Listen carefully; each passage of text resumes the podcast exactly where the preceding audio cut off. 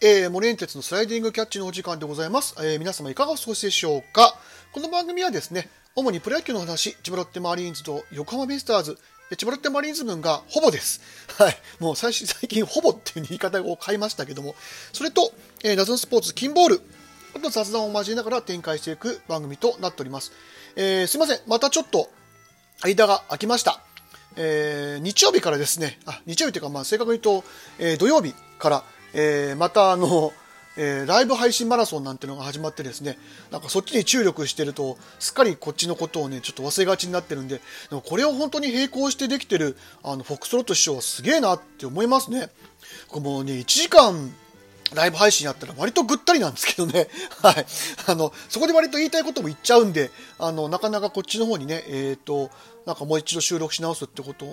はなかなかできてないんでね、あの、本当に、まあ楽しみにしてる方がどれだけいるかわかりませんが、申し訳ないなっていう、えー、感じでございます。あと、えー、ちょっと球界の話題というか、に関してちょっと一つね、気になるところがありまして、あの、広島カープの、えー、菊池選手と、あと小園選手ですか。が、えー、コロナ、えー、陽性が、えー、判明しまして、なんか、菊池選手がちょっと熱が出てということで、あの検査をしたら、えー、陽性が出たということになりました。で、まあ、もちろん、あのこれから検査をね、もちスタッフとか、えー、まあ、選手、えー、あとはコーチ含め全員あの PCR 検査を、えー、やることになるんだと思うんですけど、まあね、ちょっとあの選手出るとやっぱりどうしても身近に接してる人が多い分だけその分だけやっぱりちょっとねあのクラスターというかそういう形にどうしてもちょっとなりやすくなるっていう傾向がありますんでちょっと試合がねできるかどうかこれから先の,、まあのえー、状況によって変わってくると思いますけども、まあ、ちょっと心配な話題ですね。はい。えー、ちょ、ちょっとこれだけは触れとこうと思いまして、えー、お話をさせていただきました。まあ、えー、さて、え日曜日、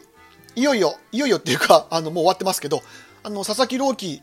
えー、が、えー、対西武戦に先発をいたしました。まあ、えー、結果から言うと、まあ、勝ち負けつかずですね。えー、5回107球、えー、打者24人に対して、えー、6安打5奪三振、えー、2フォアボール、えー、失点4、あ、まあ、自責点は、えー、2だったんですけど、はい。っていう、えー、降板、えー、と登板で、えー、プロ初一軍先発の、えー、登板を終えました。で、まあ、あのもちろんね、いろいろ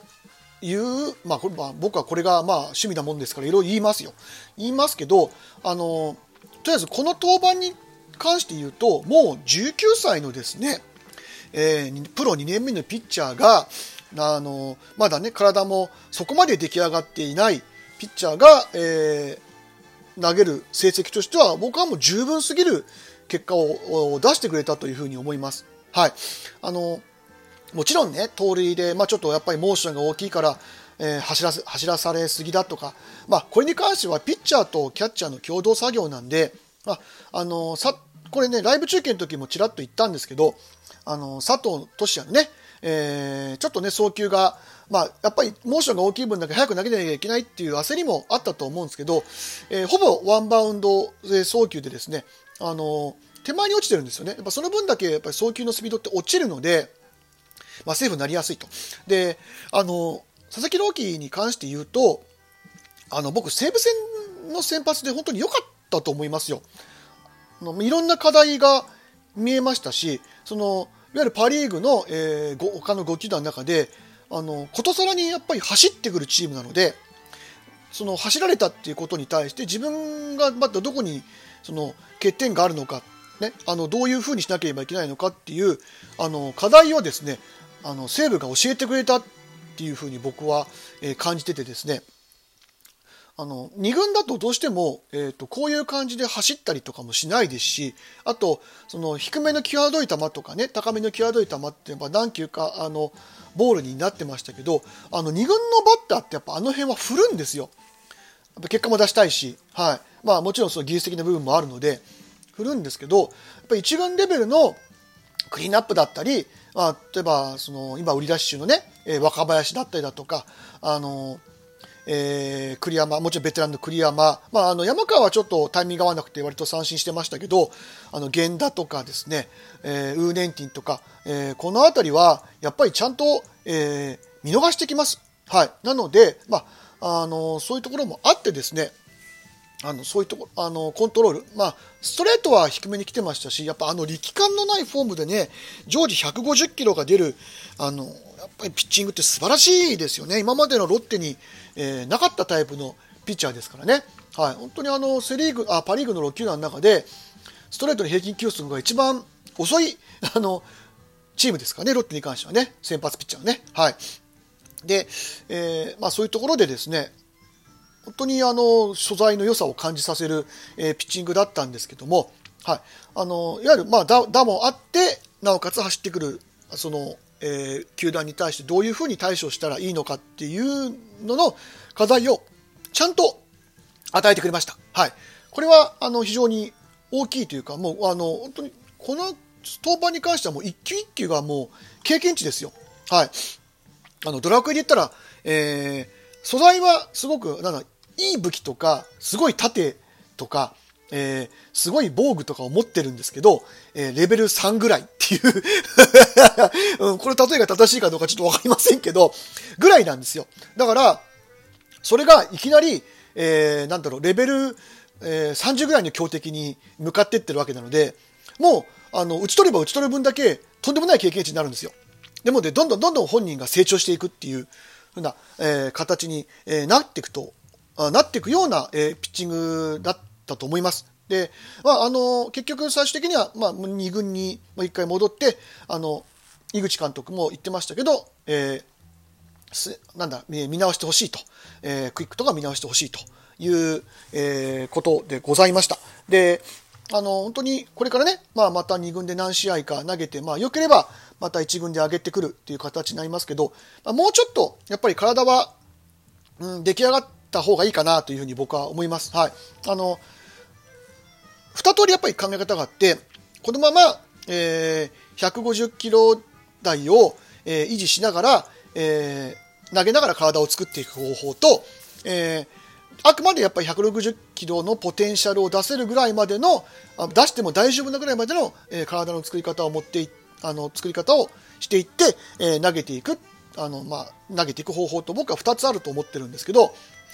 えー、できれば後者がいいです。まあ、ロマンですよね。見たいです。あの、常時157、8ぐらいのポテンシャルを出して、で、ちょっとギアが上がると160出せるピッチャー。いやーもう夢でしかないですよね。特にロッテ。そんなピッチャー今まで出てこなかったですから。はい。で、あの、ね、去年1年間投げなかったじゃないですか。で、その育成方法も、えー、今日、その、この日曜日のピッチングを見た限りでは僕は間違ってなかったと。まあ、ずっと間違ってなかったって言い続けてますけど、あの間違ってなかったと思いますよ。はい。あの、怪我もなく、無事5回、ね、登板を終えたわけなので、はい。怪我っていうと、どっちかっていうと、田中康弘が今日、あの、登録抹消になっちゃって、そっちの方が心配ですけどね。はい。まあまあ、それはさておいて。で、あと、まあ、えー、佐々木朗希に関してはもうこん、こんな感じで、本当にもう、夢でしかないと。はい。みんな、本当に楽しく野球観戦ができたなというふうに思いました。それとちょっとまあ最後に一つ付け加えというかですね、9回の裏ですね、ツーアウトランナー一塁で和田が盗塁した時に、えー判定はアウトになりました。で、僕当然あの、リクエストするのかなと思ったんですけど、審判団があのそそくさと帰っていったんで、何があったんだろうというふうに思ったんですけど、あの、その前に、そのギャレットに対してボークじゃないかっていう抗議をしてたらしいんですよ、井口監督が。で、その抗議が認められなくて、で、その後、えー、リクエストしようとしたら、そのリクエストも認められなかったと。で、一応、野球協約のルールに、えー、抗議をした後の、えー、リクエストは、えー、認められないというふうにちゃんと明記されてたみたいですね。前になんか与田監督が同じようなことをしたらしいですけど、まあ、あの、このルール自体もちょっと僕はどうかなっていうふうに思いますが、ただまあ、ルールはルール、まあ、理不尽とはいえルールはルールなので、まあ、この辺のところを、えー、ちょっと冷静さを変えていたのかなっていうふうに思います、井口監督も。はい。まあ、すげえ怒ってましたからね、あの時ね。はい。あと、まあ、やっぱりその特別な試合というところで、両軍の監督がだいぶあの、やられてたというか、あの、そういう感じでしたね。あの、試合後のコメントだった、そのね、7回の、あの、リリーフカーが勝手に出てきちゃったみたいなのもあって、いろいろちょっと、あの、あった試合だったんで、両軍のその監督もかなり疲れてたのか、試合後のコメントもなんか、普段の僕の喋りみたいにあれとかそれとかが多かったですね。はい。まあ、そのぐらい本当に、あの、皆様が注目しててしてた試合ですし、特別な試合だったのかなっていうふうにいました。もう佐々木朗希に関しては、もうまた2軍でしっかりやってきて、1軍、また次1軍に上がった時はね、もっとあの、いいピッチングを見たいなっていうふうに思います。はい。そんな感じの、えー、日曜日でございました。まあ今日、えー、収録してるのは火曜日なんで、また今日もね、試合があるんですけど、ちょっとね、あの、雲行きが心配で、あの、試合ができるかどうかはちょっとわから、流動的なんですけど、まあ、なんとかね、えー、天気持って試合ができるようになるといいなというふうに思います。まあ、ちょっと広島のね、えー、ところも心配は心配なんですけども、はい。今日は、えー、まあ、京セラなんで試合は、だってやりますね。ごめんなさい。二木と宮城。宮城ね。打てますかね 本当に。同じ、ね、同期と19歳ですけど、まあ、こっちは完成度高くてね、えー、どういうふうに、まあ、どう打ち崩していくか。まあ、なんせ3点以上取らないと打ち勝ってないチームなんで、今ね。あの、なんとかね、あの、いろんな工夫をして打ち崩していってほしいなというふうに思います。はい。というわけで、えー、今日は以上になります。お聴きいただきましてありがとうございました。森ン哲でした。